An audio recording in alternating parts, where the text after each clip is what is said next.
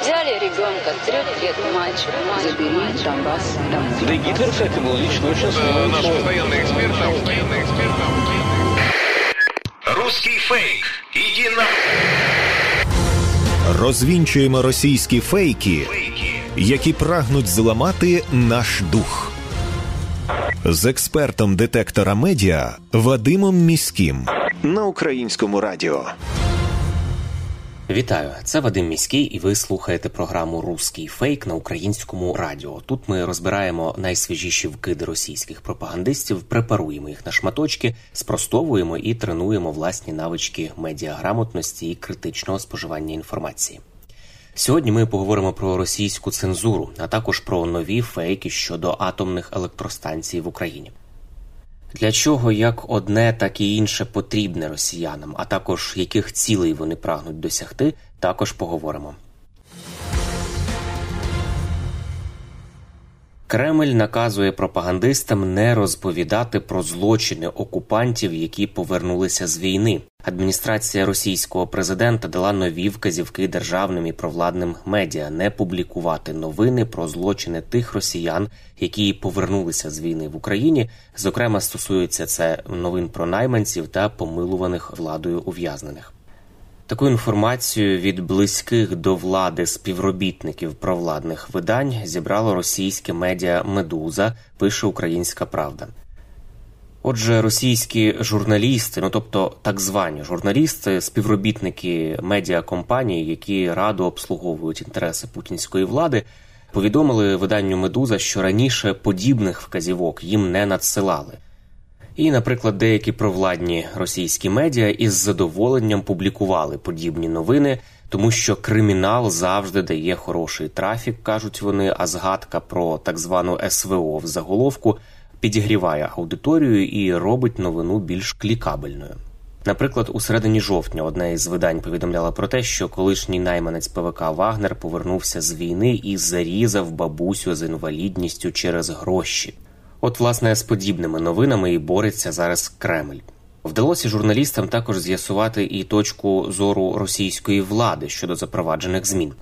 Наприклад, людина близька до е, адміністрації російського президента, в якої вдалося взяти коментар, пояснює, що обмеження на такі новини назріли, аби росіяни не вважали бійців потенційними злочинцями і не боялися їхнього повернення. Також він зазначив, що по справжньому так звані патріотичні журналісти і до рекомендацій Кремля розуміли недоречність таких публікацій.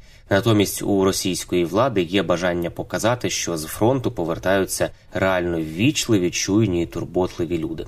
Прояви цензури в Росії це не нова тема. Володимир Путін понад 20 років інвестував у створення системи пропаганди, і тому тепер не просто перемогти цю інформаційну машину, яка включає і державну цензуру, і утиски, які росіяни застосовують до міжнародних та незалежних медіа. Ось як прокоментував минулоріч ситуацію із утисками в Росії Радіо Свобода, екс-президент цього американського медіа Джеймі Флай. Ми працюємо з Росією, обслуговуючи російськомовну аудиторію вже понад 70 років.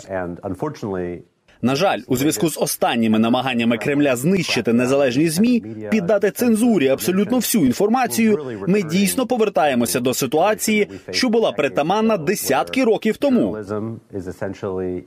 Зараз чесна незалежна журналістика в Росії по суті поза законом, де репортажі відверто піддаються цензурі та блокуються владою. Попри це, нам все ж вдається достукатись онлайн до російської аудиторії. Ми використовуємо такі технологічні інструменти, як віртуальні приватні мережі, а також інші способи доступу до онлайн контенту. Проблема полягає в тому, що Володимир Путін упродовж понад 20 років активно інвестував у пропаганду, постійно вводячи в оману свій народ. У нього величезна фора в інформаційній війні у порівнянні з тим, хто зараз намагається доносити правду до російської аудиторії.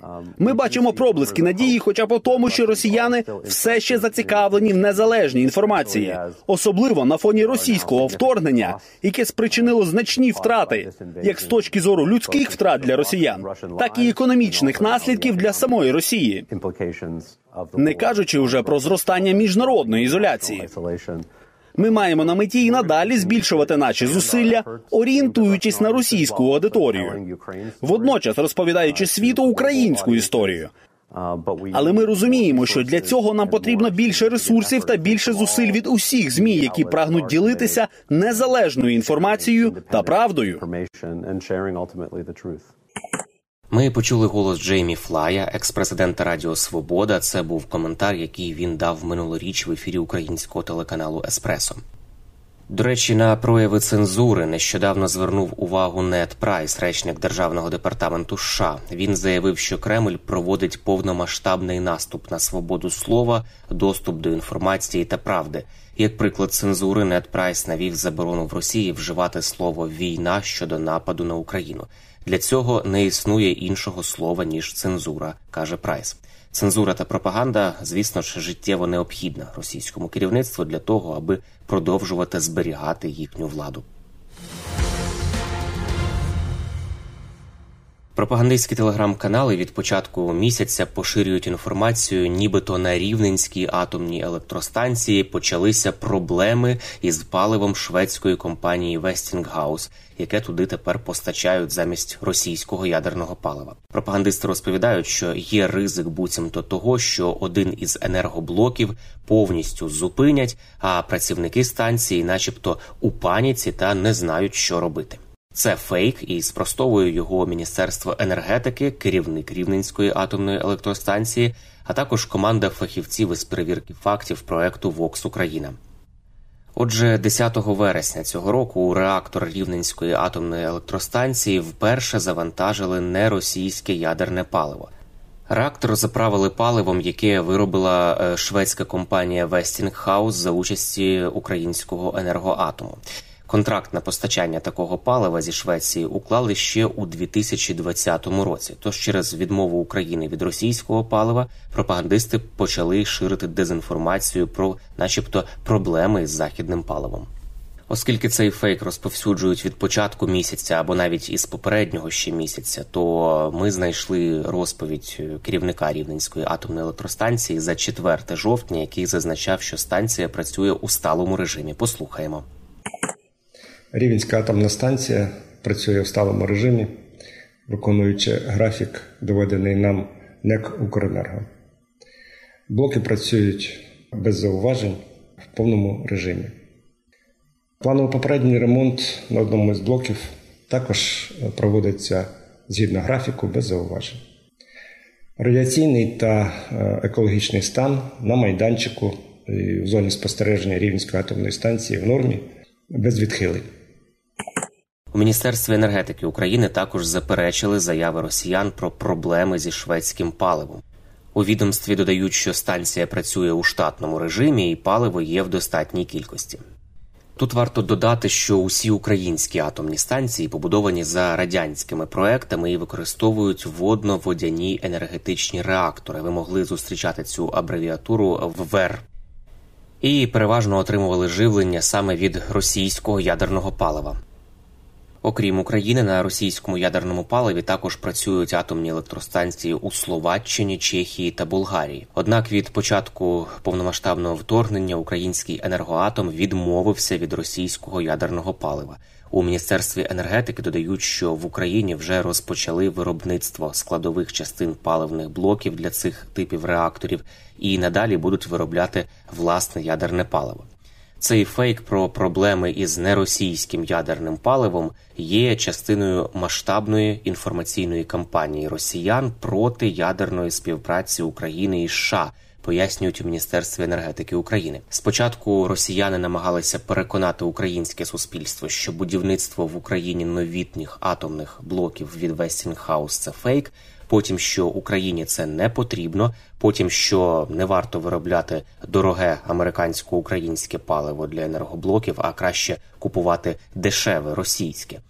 І далі стверджували, що нам не потрібно будувати блоки на Хмельницькій атомній електростанції. А тепер стверджують, що нове паливо, яке вже Україна виробляє спільно зі шведською компанією Westinghouse, якесь не таке.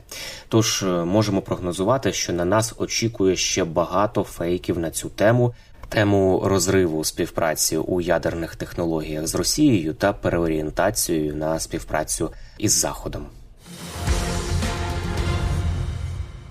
Прощаюся з вами до наступного випуску і нагадую, що довіряти будь-чому анонімному в інтернеті не варто, а перевірену інформацію можна завжди знайти на офіційних сторінках органів влади, а також на ресурсах суспільного мовлення, українському радіо, телеканалах Перший та Суспільна культура, вебсайті Суспільне новини та у соціальних мережах Суспільного. І не забуваємо, що від нашої з вами поміркованості і зваженості при поширенні різного роду інформації, а ми це робимо щодня, розмовляючи з друзями чи поширюючи щось в соціальних мережах, зрештою залежить успіх всієї країни в інформаційній війні. З вами був Вадим Міський. До зустрічі. Русский фейк. Иди на... Розвінчуємо російські фейки, Фейки. які прагнуть зламати наш дух. З експертом детектора медіа Вадимом Міським на українському радіо.